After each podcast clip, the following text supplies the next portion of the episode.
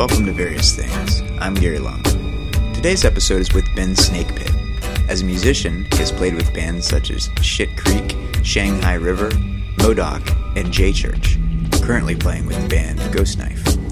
As an artist, he has created six books of his comic series, Snake Pit, the latest of which is titled Snake Pit Gets Old. He also does a column in Razorcake. I first met Ben years ago when he lived in Richmond and had much fun catching up with him from his home Austin, Texas. This episode is broken into six parts. This is part one. Enjoy.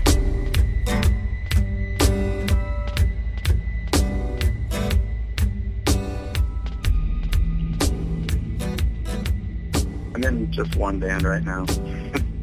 just one.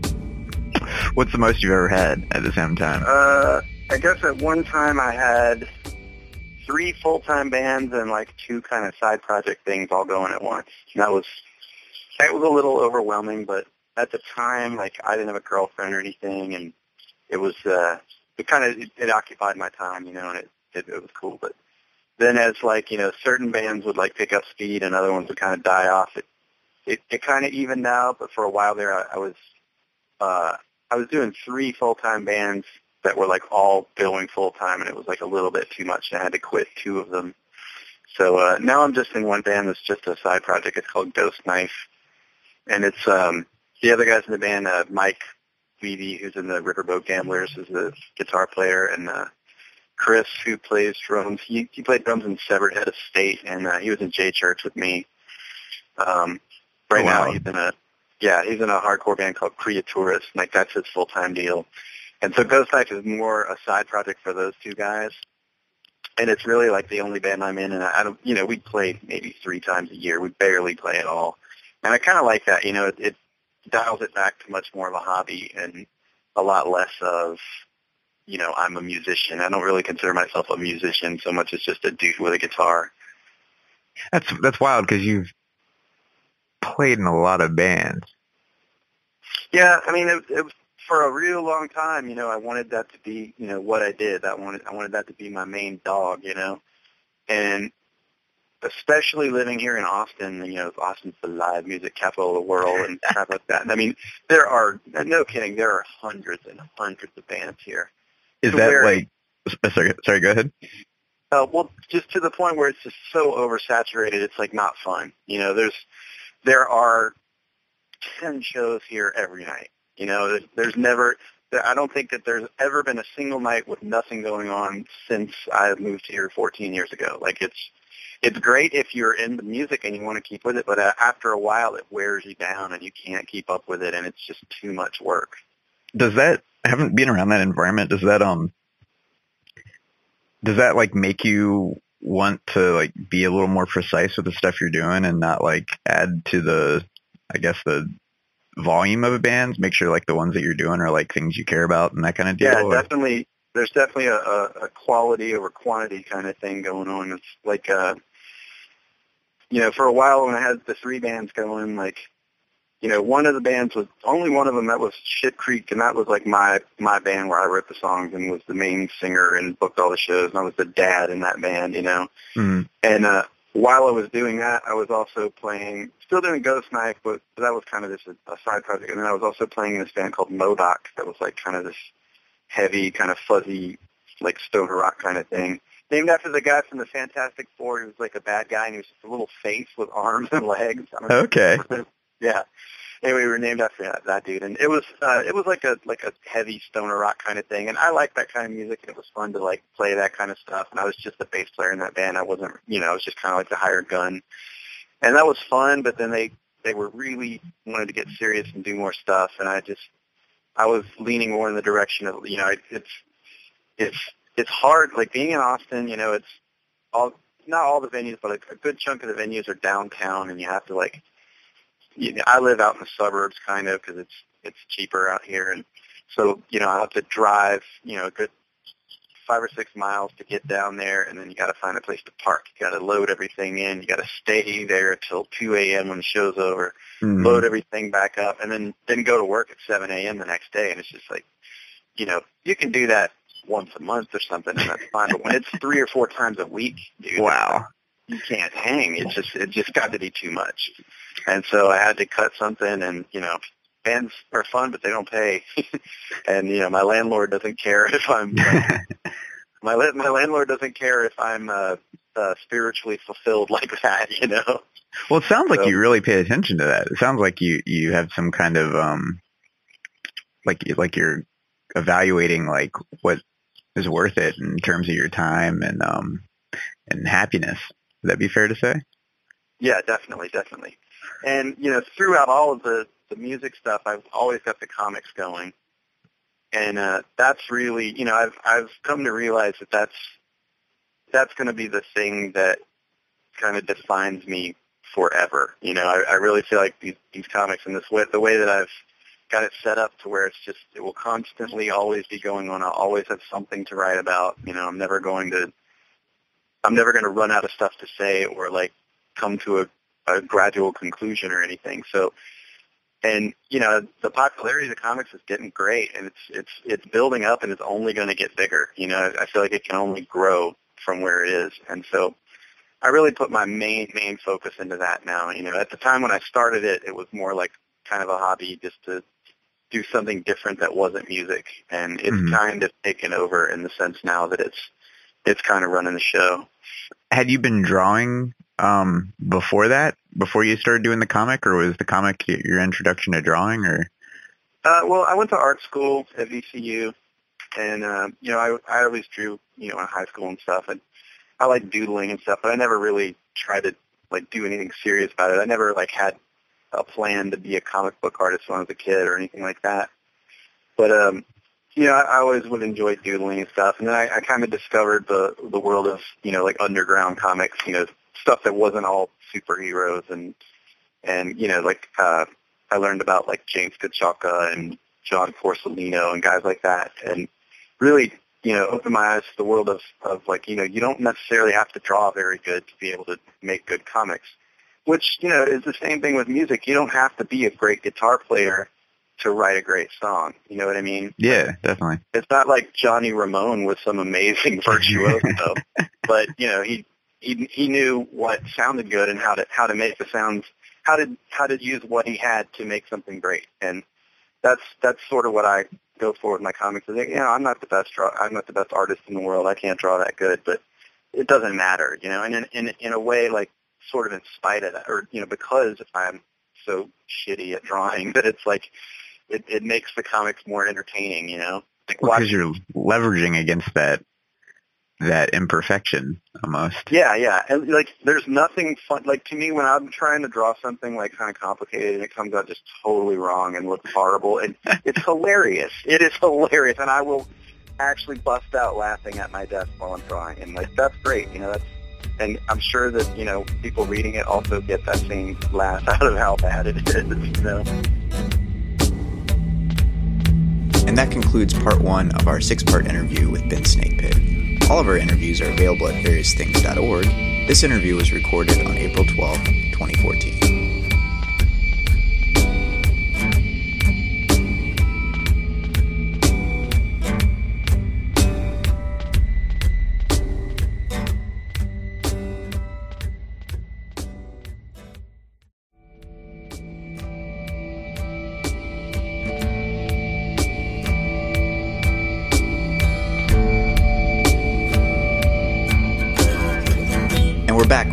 Back things in part two of our six part interview with Ben Snakepit. Enjoy.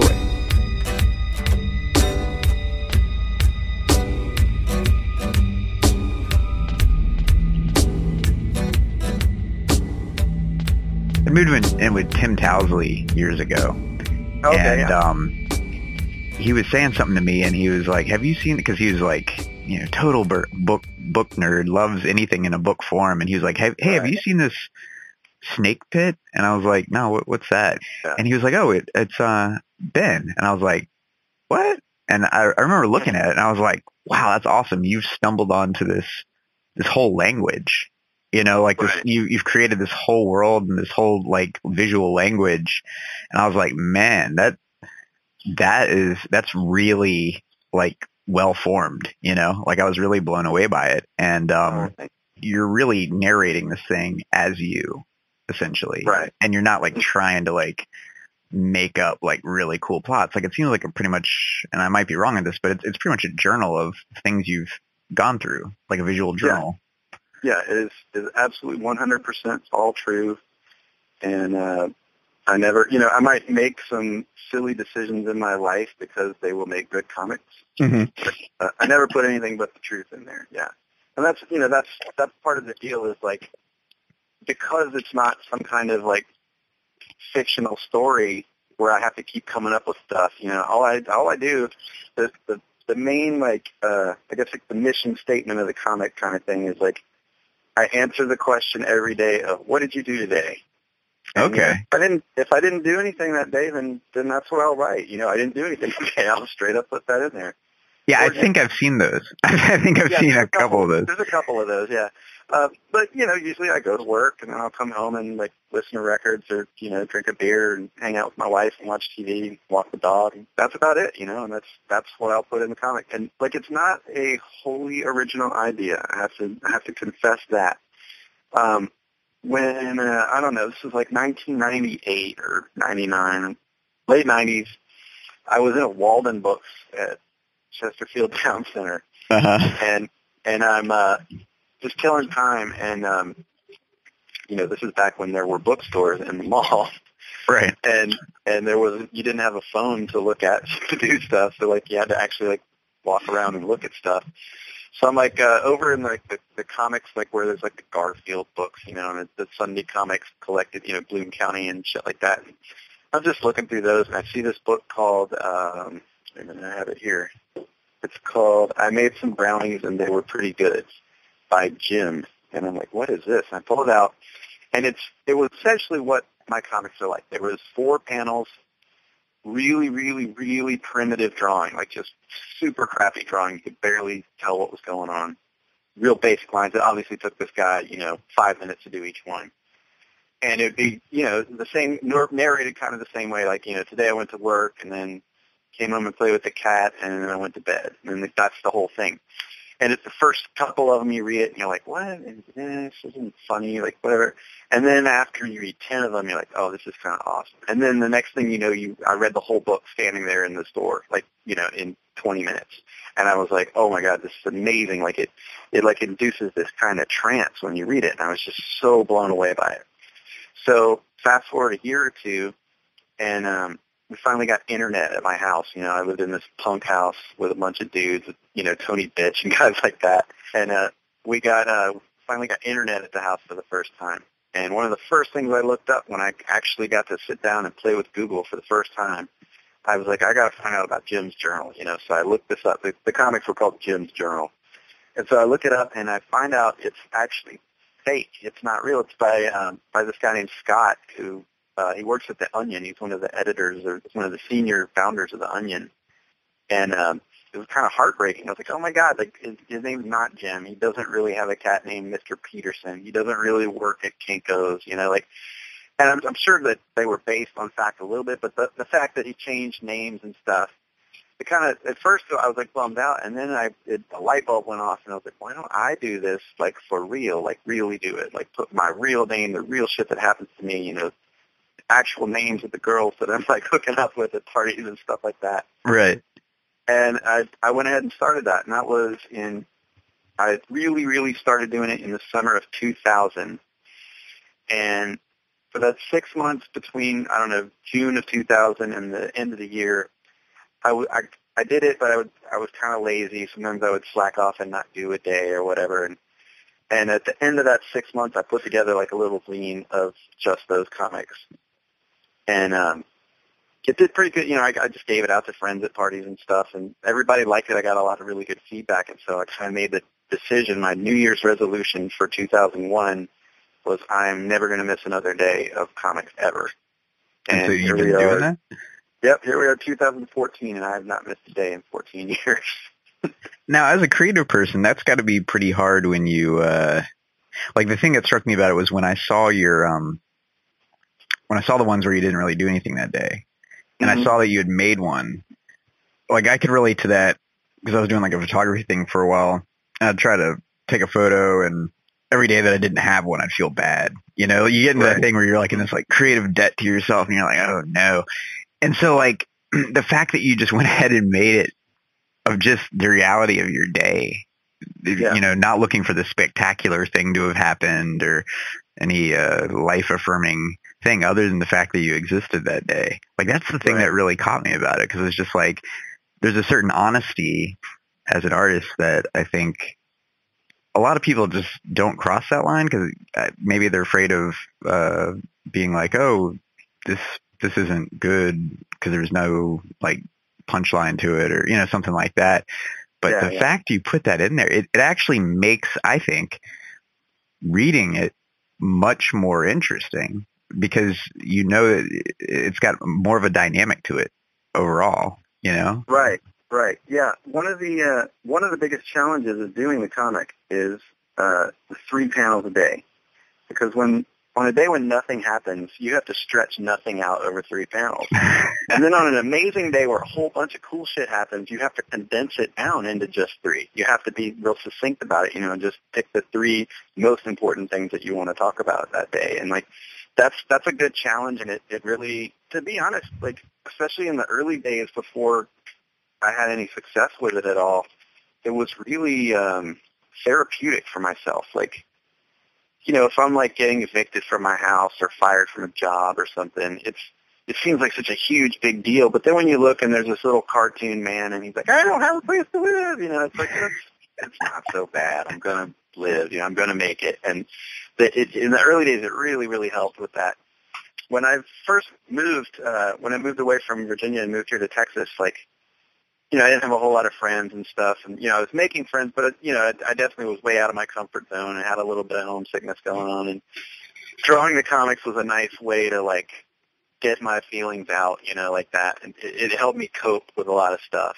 You know, problems with girls I was dating or whatever. It was always a, a, a nice way to deal with the problems and still at the same time like producing something, you know, and like working towards the goal. You know, but my my eventual goal is I hope that after I'm dead, you know, there will be like a giant, huge, 600 million page like tome like bound in my own flesh with every comic I ever drew. Like that's that's what I really hope will happen someday. But I don't know.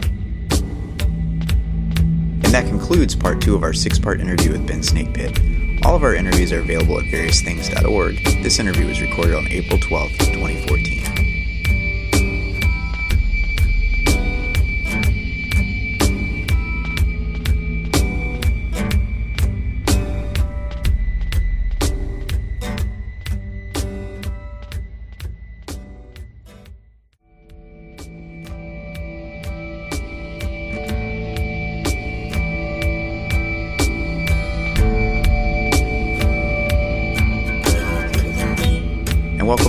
Various Things in part three of our six part interview with Ben Snakepit. Enjoy.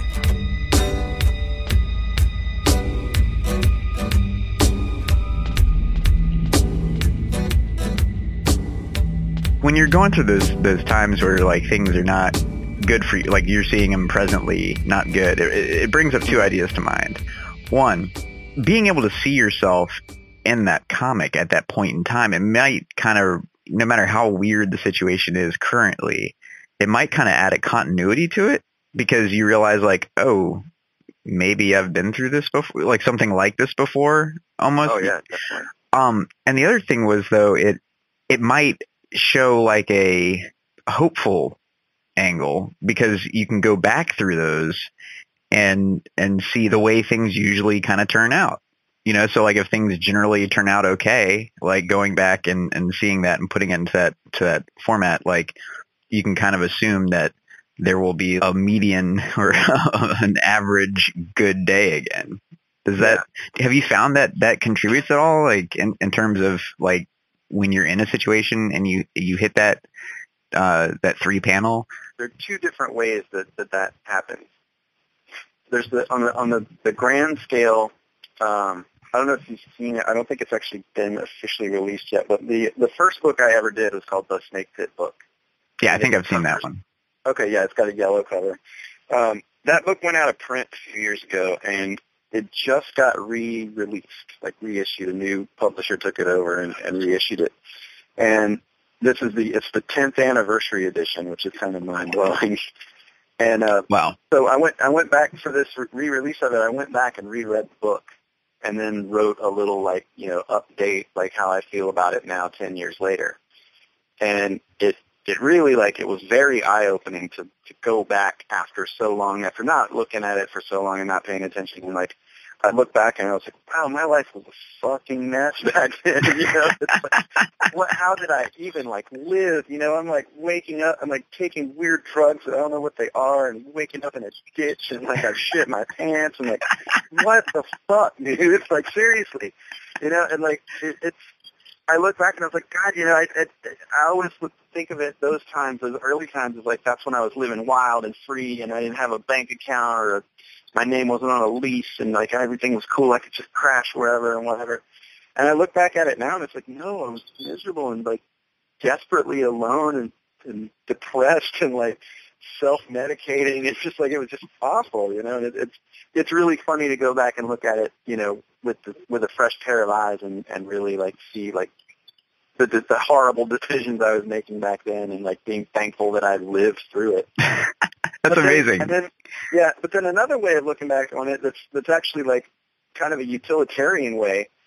Like um I was working at a video store for a good a good chunk of the of the comics that I've done, like two or three books worth of comics. I worked at a video store. My boss gave me a raise, I, I remember, and like the raise didn't show up on my paycheck. And I come in and I'm like, hey, um, you know, I didn't get my raise was supposed to come through by this pay period. He's like, no, it, it's two weeks later. And I was like, actually, and I like pulled the book out and like looked at the day where he gave me the raise. I was like, no, you gave me the raise this day. And he's like, oh, you're right. And I got the retroactive pay. It's pretty awesome. Now that okay, that, now that brings up something that I, I've kind of wondered about.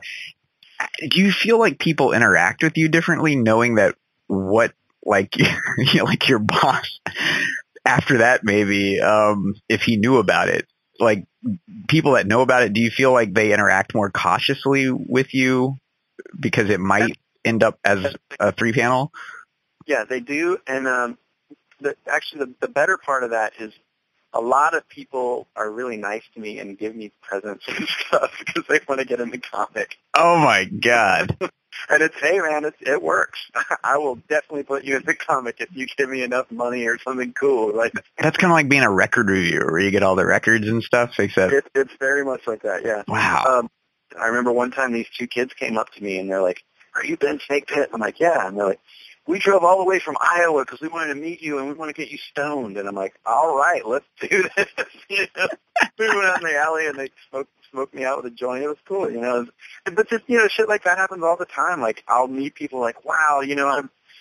Especially now that it's you know I've been doing it for so long. Uh, I had a woman write me a like a, a fan email the other day, and she was like, "I I have been reading your comics since I was seven years old."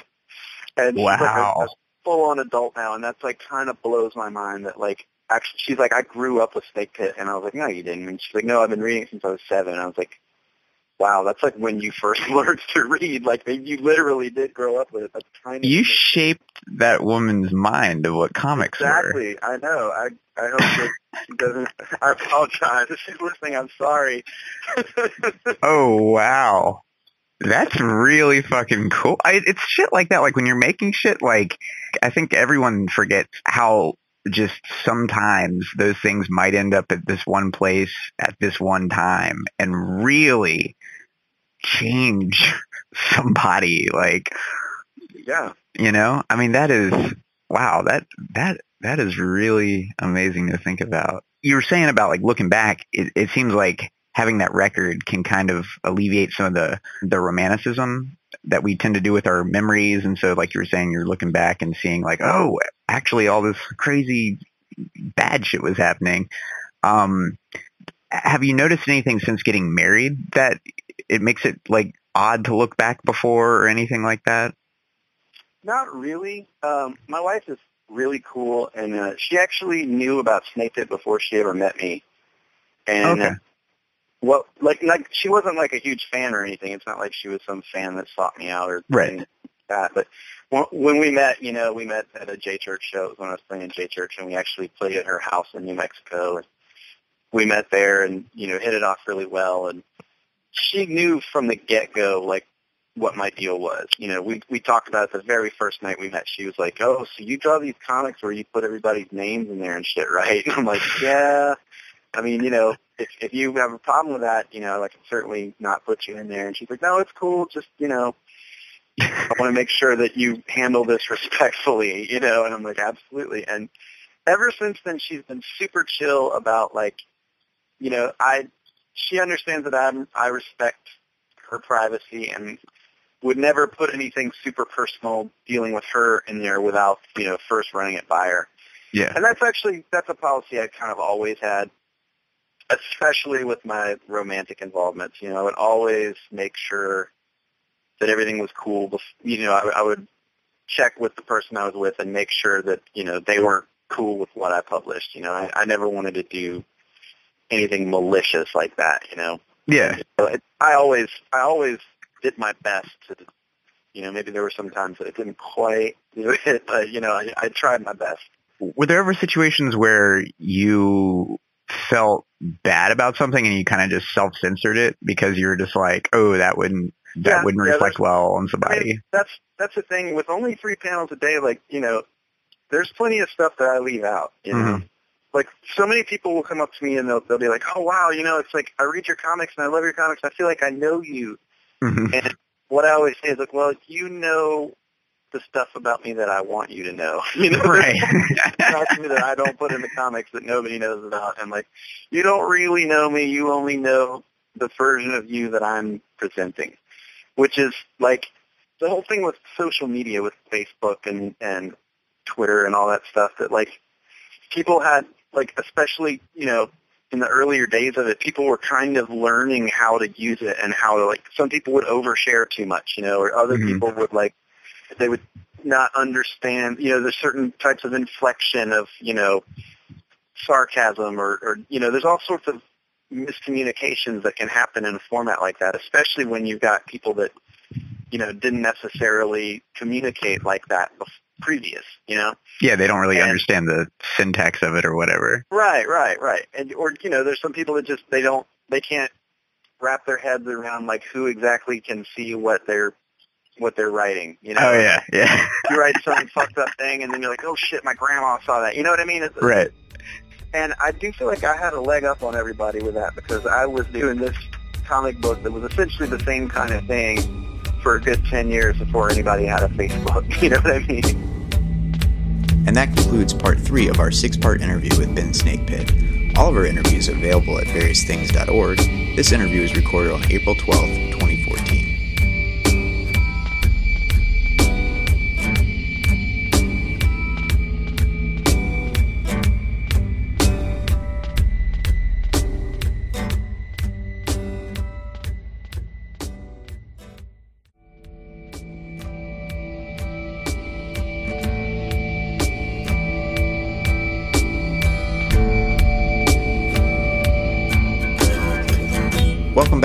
Various Things and part four of our six part interview with Ben Snakepit. Enjoy.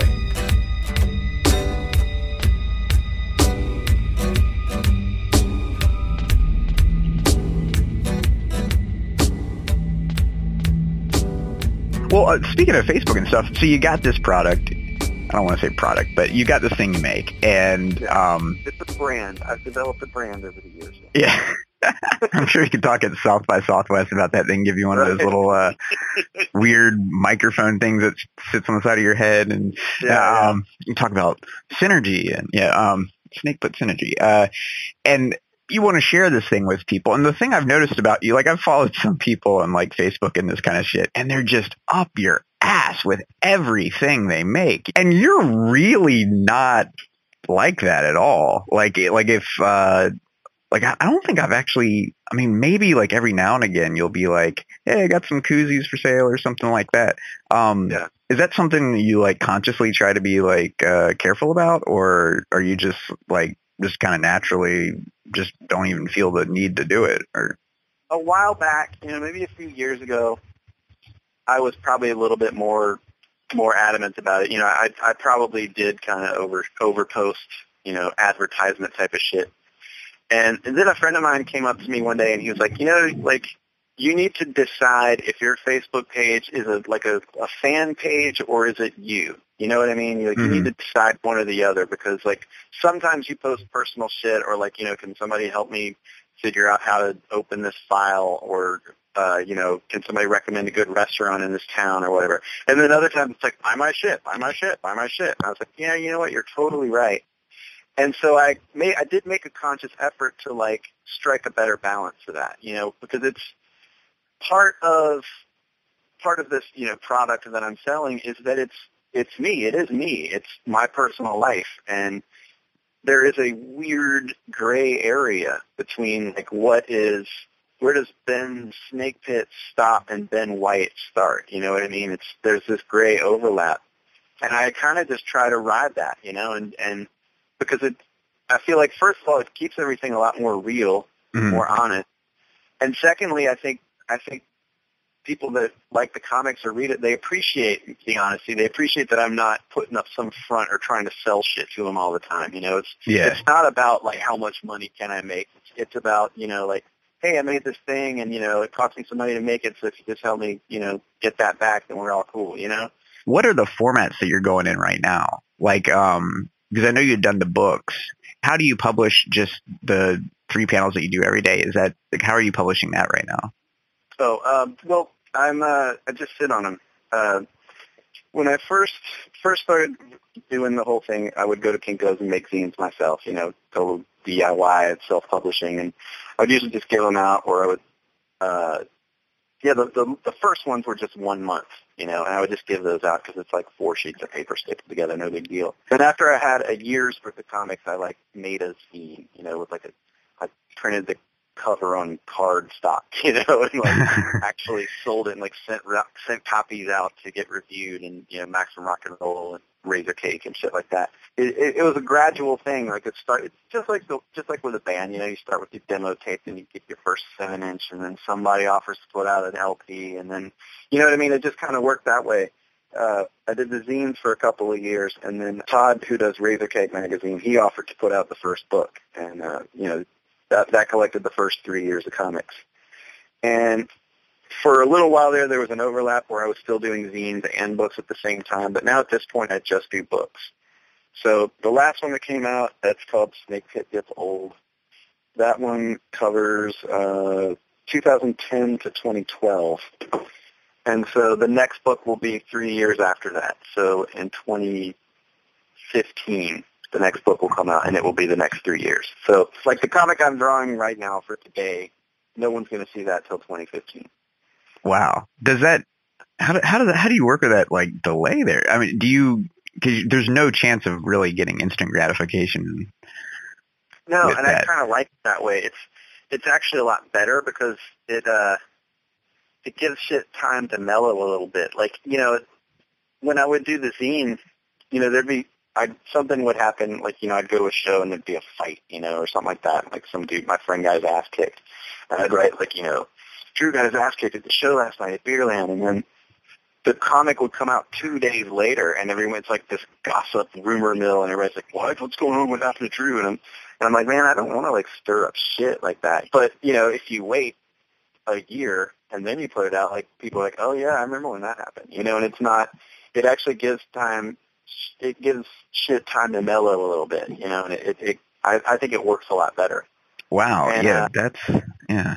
Yeah, and in the meantime, I still have all the old books, you know, and people are always buying those. You know, I go to comic book conventions and stuff like that, and I've got, you know, I have six books published now at this point, so it's like there's no shortage of shit to put on the table. and it also builds, it builds up, you know, the, the fans want it. You know, they they get more excited, and you know, you get you have to wait three years, and people, some people get mad, like you have to wait three years for a new book. I'm like, well, dude, I can't speed up time. I'm sorry.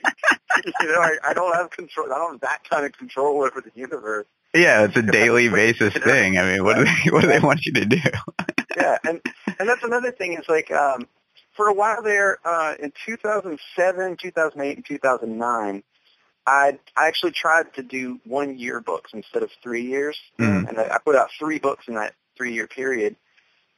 Part of that was like kind of a personal greed in that like I was like, well, if I have three books, you know, I can sell those for seven bucks each and make more money. You know, it was actually like kind of a greedy decision, Mm. and it totally backfired on me because if you sit down with one of my books and read it, you'll realize that like reading it in a huge chunk is what really is the payoff. Like you, it really does kind of induce this trance, as weird as that sounds.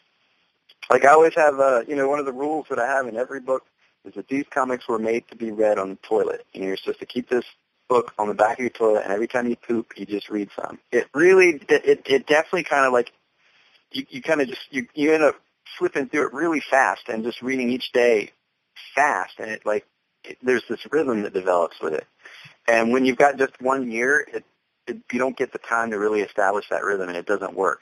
And those three books are like my worst selling books because they're so small. And eventually, once they're all out of print, I'm going to redo them as a, a one book of just those three years. But I mean, that's that many years down the road that we're talking because they printed a lot of those books. that trance. I, I remember reading it, and and um, it was totally like it was very light. That's the thing I liked about this because is sometimes you get into a trance with something, like you get totally involved in something, and it, like I don't know, like uh, what is it, that House of Cards show or whatever. I started watching that shit, and I was like fucking gone for days. But it was like in a really like bad narcotic kind of way, you know, or like I need the next one now. Um, but with yours, it was like drinking water. Like you can't really Yeah. have too much, you know, and so it was like really light and if you had to go do other stuff, it was cool, but you looked forward to getting back to it. And Right. yeah, I, I was really blown away. But you know, this stands in a huge contrast, like the way you're operating to the way everything exists these days, because everything is about like instant, instant, instant. And you're actually like taking time, letting things cool off, planning, you know, like like going through these things and, and letting let them kind of establish themselves as, you know, the, the course of these years and, and then putting them out. It, it's really refreshing to see something done like that. And that concludes part four of our six part interview with Ben Snakepit. All of our interviews are available at variousthings.org. This interview was recorded on April 12, 2014.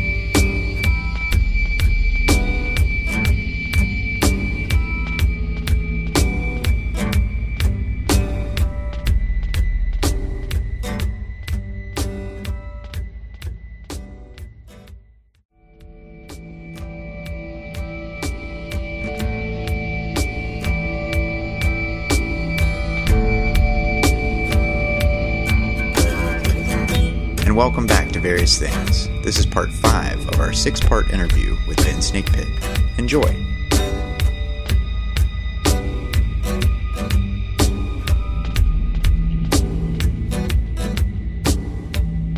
Has anyone ever asked you to do like daily stuff, Um, like releases?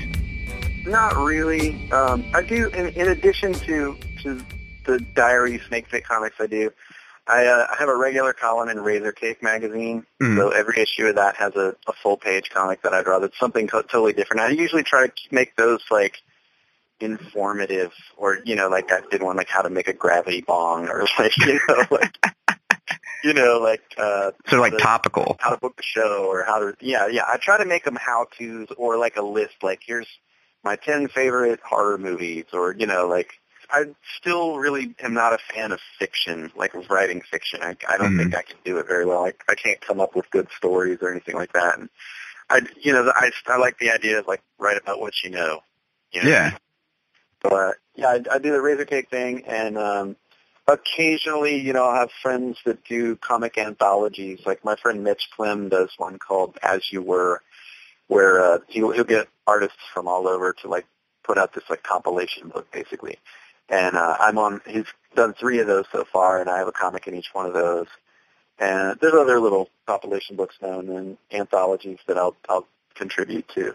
So I, I stay busy, and there's still, you know, if somebody's looking hard enough, they can find stuff that I'm doing pretty regularly. Well, so with the comic, do you have, and I, I know this might be kind of weird to ask since it being a daily thing, but is there a favorite one that you have?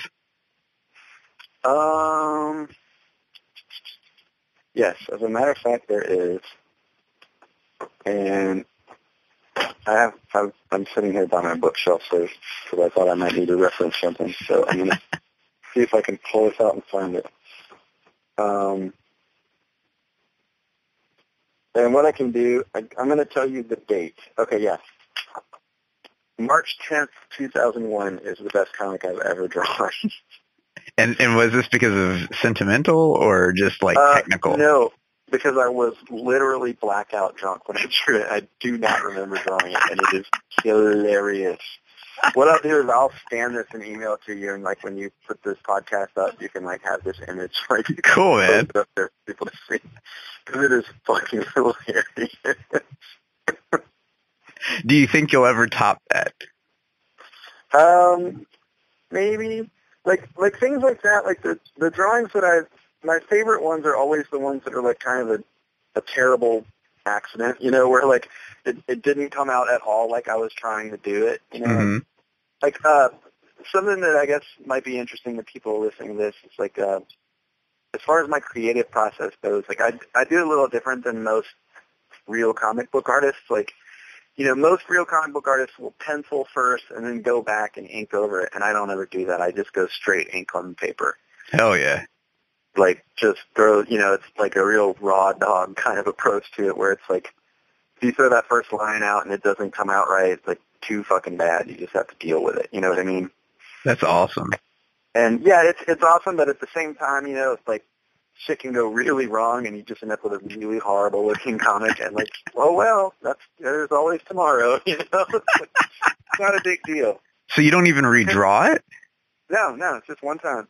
And, and well, and the, the the two reasons for that, the the like existential reason is like you don't get a second chance in life, man. You just gotta, you know. But Oh, the, the wow. actual, but then the actual real reason is like I'm just lazy. I. I already drew it once. I don't want to draw it again. That's the best combination of reasons I've ever heard in my life. yeah, yeah. very intellectual and very realistic. Like that's that's awesome. Um, I guess the reverse of that would be would was is there a comic that you just hated that you drew? Um. Hmm. Like maybe one where Uh, you were even debating like maybe I should like not do this today or something. No, no, not really. Um, there are times, you know, like like I I have a comic for every day, but I don't necessarily always draw it every day. You know what I Mhm. mean? Like like uh like a lot of times like if I'm traveling or if I'm on tour with my band or whatever, like I've gotten in the habit where I don't take my sketchbook with me because especially when you get to the end of the year, like I do everything I draw everything in one sketchbook. And when I get to the end of the year, it's like this book's really valuable. If I lost this, I lose the only copy of these comics. You know what I mean? Oh wow, and yeah. so yeah, so I've gotten into the habit of, of leaving it at home and I'll make notes. I'll I'll actually write out my scripts every day that I'm traveling and then come home and then draw, you know, the last eight days or however long I was gone. You know what I mean? Yeah. and, well, uh, that's way smarter than yeah. God. Yeah, yeah. Because yeah, there were a couple of times where like I like lost my backpack and I was like, shit, my sketchbook's in there. Oh fuck, you know. And it's like really panic and like I found it and like, oh, I can't let that happen again. So um, the the only time I've ever really hated having to draw was there was one time where I let it slip for 30 days and I had to catch up 30 days of drawing and it was just this fucking brutal nightmare. Like it, you know, because it, it's you know every single day you're already drawing three panels, and then you got to go back and draw a few more to catch up. You know what I mean? And it's like, So you had to draw ninety you- panels. yeah, yeah. And it, I could, I couldn't do it all in one sitting, but you know, it took me a couple of weeks to finally catch up. But like that took a couple of weeks was just brutal because it's like, still got to draw the day's comic and then go back and like catch up more and more and more and more every day. And it's just, it, I, that's the only time I ever really hated doing it. You know what I mean? Yeah. That because at that point it's like work. It's like Yeah, yeah. It definitely becomes work at that point, and it's kind of not cool. But you know, Did you learn to like never let that happen again from that? I try my best. I try my best. Like, um, actually, this last month it's kind of happened again. Like, I have a lot of catching up to do because I did a bunch of traveling in uh, in March. The first weekend of March, I did a uh, comic book convention here in town, and then the second weekend of March, I went to Detroit. And this was really weird. I went to Detroit and gave a talk about comics, at the Museum of Contemporary Art. What? Yeah, I know. Wow. It's so weird. It's so weird. I, like they they emailed me. The dude the dude at the museum emailed me. He was like, "Hey, we do this thing called the Comic Jam every year, and we get a, a comic artist that we really like to come out and uh, and give a talk, and you know we'll we'll buy you a plane ticket and put you up in a hotel and pay you some money and and I swear to God, I thought it was a prank. You know, I was like, what friend of mine is fucking with me sending me this? But it turned out to be real, and they did it, and it was awesome. It was really fun, and I had a great time, and everyone I met was really awesome, and it was just the whole experience was fantastic. I was really, really, it was awesome. You know, I was really happy with it.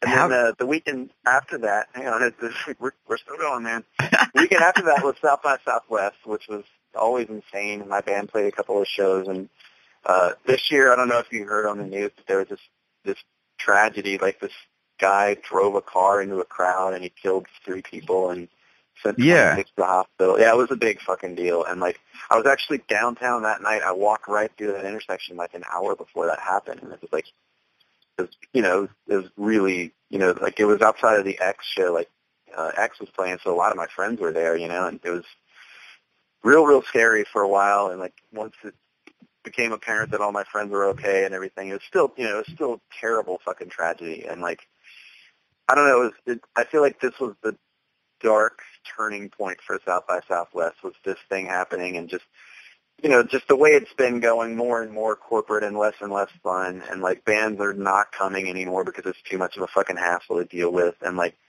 I feel like that was a, a major turning point, you know. But uh anyway, anyway, uh back to my crazy month. The weekend after that I uh actually went out to New York, to Brooklyn. Um I don't know if you know the band Shellshag. They're good buddies of mine. They um they have this TV studio that they that they run and uh you know they they like rent it out to like people that do TV shit. I don't know. Like it's like a green screen studio. It's like it was the Oh, yeah. car commercials. And uh anyway, they with on their off time when there's nobody in the studio, they make their own little like kind of it's it's not exactly a public access show. They really just kind of do it on YouTube. But they they've gotten to the point where they're like bringing their friends out to like do special episodes of each one, and they they brought me out to do one, and it's uh it's available on YouTube. I'll uh, I'll send you a link so you can put it on the blog. I saw that, I think. Yeah, yeah, and it's just uh it's me, you know, kind of goofing off. I like paint a big picture and like we play some songs and just Yeah, you painted New York City, right? Yeah, yeah, and it, it was really fun. It was just a great time. Like those guys are my friends. They're like the sweetest people in the world. And you know, I, I just went out for the weekend and did that show. And you know, we uh, they they played a show and they made, they made me do a solo acoustic set. Oh wow. horrible. Like I've never done that before, and I will never do it again. It was mortifying and terrible. but whatever, you know, I'll I'll I'll embarrass myself for 20 minutes in exchange for a trip to New York. You know. Wow. So yeah, that was funny. But uh and yeah, so then I just got back from that and then last weekend last weekend yeah, last weekend I went to down to San Antonio and Ghost Knife played our friend's wedding. And that was you know, that was fun whatever. But you know, it's just that the last five weeks I've had something really serious and heavy going on every single weekend and so I've fallen behind quite a bit on the comics and I've been actually the whole time I've been talking to you today I've been catching up drawing. Hell yeah. Gotta get it done. And that concludes part five of our six part interview with Ben. All of our interviews are available at variousthings.org. This interview was recorded on April 12th, 2014.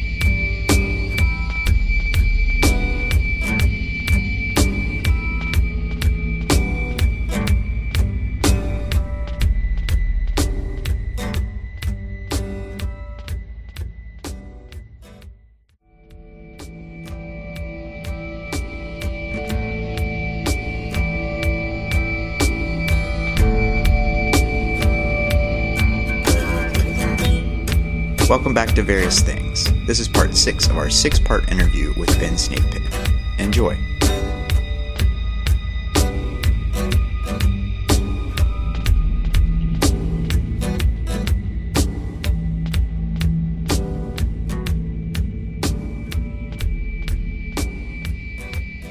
How weird was that being at the uh that that uh Museum of Contemporary Art in Detroit? It was uh it was surreal, man. It really was. Like I straight up, it was like giving a TED talk. You know, like I had to, like I had a, a podium and a microphone, and it was a big echoey room and a bunch of people, and like I had to, I had to talk about myself for 40 minutes. It was, it was weird, but it, it wasn't too bad. You know, I drank a beer or two before and get kind of loosened up, and it wasn't a big deal. You know, it was fun. The people that that ran the event were just the sweetest, nicest people. They were were just super awesome. Like took really good care of me, and like I had a great time. It was really fun. That's really cool. I mean, that's Yeah. comic art has always had a very weird relationship with the formal art world. Um, yeah, yeah. I've noticed more people being able to like that are like self or like publishing like not through like big ass publishing houses. Like who, who is Yeah. who are you saying you're publishing like Razorcake? Uh, well, right now, uh, uh, Microcosm Publishing in Portland. Okay. But Yeah. yeah. I know exactly what you're saying. Like, the same way with music, you know, like, like there's kind of no reason for record labels to exist anymore. You know what I mean? Like, Right. you can record, if you, you can start a band, record your songs, put them up on your web page, and like, and that's it. You know, you can, you can work it out something where you have people pay for a download or whatever. But essentially, you know, the initial reason for record labels was to distribute your music to people that wouldn't be able to hear it. And the internet's just totally destroyed that. You know, there's no no need for it. And it, I'm not saying destroyed in a negative way. It's you know, I feel like it there are negative and positive aspects of the way it's changed. It just has changed and it's evolved and you know, it, it's funny to see some people like refusing to change with the world and like and Yeah. then like, I don't understand why nobody's buying my seven inch and it's like because nobody fucking needs to, you know? It's like Well, it's, the that's- song is on YouTube, you know what I mean? That's the big thing that I think people take for granted is they don't realize that a record was a mechanism of delivery more than an object. You know what I mean? Like Yeah, it, be, it became an object to some people, but um, it was a mechanism of delivery. And even even farther than that, with the record labels, they they not only controlled the ability to um, distribute, but they controlled the ability to production.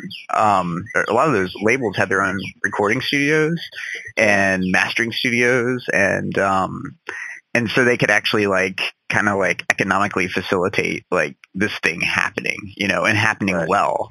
Um, and then slowly over time, more you know, independent studios started popping up, and it was this constant like democrat- democratization, kind of because of the availability of technology and price drops and all this shit. Right. it, it's just been kind of coming to this point for like a very long time, and it, it it's so funny when you see people like be like, "Oh, it's because of MP3s or whatever," because you're just like, dude, Tascam was running ads in like 1980 about their like you know tape-based eight track, and like right. you know? totally. I mean, Bruce Springsteen was like making like eight track recordings back then that now he's actually releasing because people are kind of past that stigma of them, you know. Right. But um, now that that's really interesting because it's like now it, there it, it just really comes down to like, are you making something? Is it good? And is it available? Rather than like, Yeah. well, what label is it on? you know? That's, Like, that's the thing. It's it's no longer you no longer have that excuse. Like it was an excuse that a lot of people use. They're like, well, I don't I don't really work that hard because nobody, you know, I can't get my stuff out. Nobody will sign me to their label. You know, and it's like now you've got no excuse. Like make it and put it out there, and like if it's good, people will like it, and if it's not good, you can't blame anybody but yourself at this point. You know. Yeah, And and I, I like that. I like that. You know, it's it it forces. Here's another thing: is you know, with with the death of you know major of the music industry, basically, like now you've got people. The people that were making music just for the money aspect of it, there's Mhm. no money in it anymore, so they're not making it. So now you've only got pure artists making pure art because they want to, and that's because you don't get paid for it, you know. Mhm. And I actually think that the overall quality of all art in the world is going up as a result of that. You've got less people doing it for money and more people, and you know, the people that are still doing it, they're doing it because they have to. You know, it's it's in their souls. They got to get it out, and they. It's not about money or or you know, fame or anything like that. It's just about making this art, and I feel like it's really uh, refined that. You know what I mean? Like there's there, because there's no more money in it. You don't have that that weird greed anymore. and I, I think that's awesome. Coming up as a punk kid and, and being involved in punk rock, like this ethic that the w- whole world basically operates now on is something that you've had Yeah, more yeah, than it's 20 years doing. Totally have a leg up on everybody because of it. Yeah, absolutely. That that's something I d- haven't thought about until just right now. Is that basically Yeah. music, kind of in mass, is now operating the way punks kind of were operating since the since that became like the way that they operated. So at least Yeah. like 30, 30 some. I'm bad at math. A lot of years. well, well, cool, man. Um, well, you take care and thank you so much. I really appreciate it. Yeah, no problem. You're welcome. All right, take care. And that concludes part six of our six part interview with Ben Snakepit. I'd like to thank Ben for taking the time to talk with me, and I hope you enjoyed listening to our conversation. All of our interviews are available at variousthings.org. This interview was recorded on April 12th, 2014. Thanks for listening.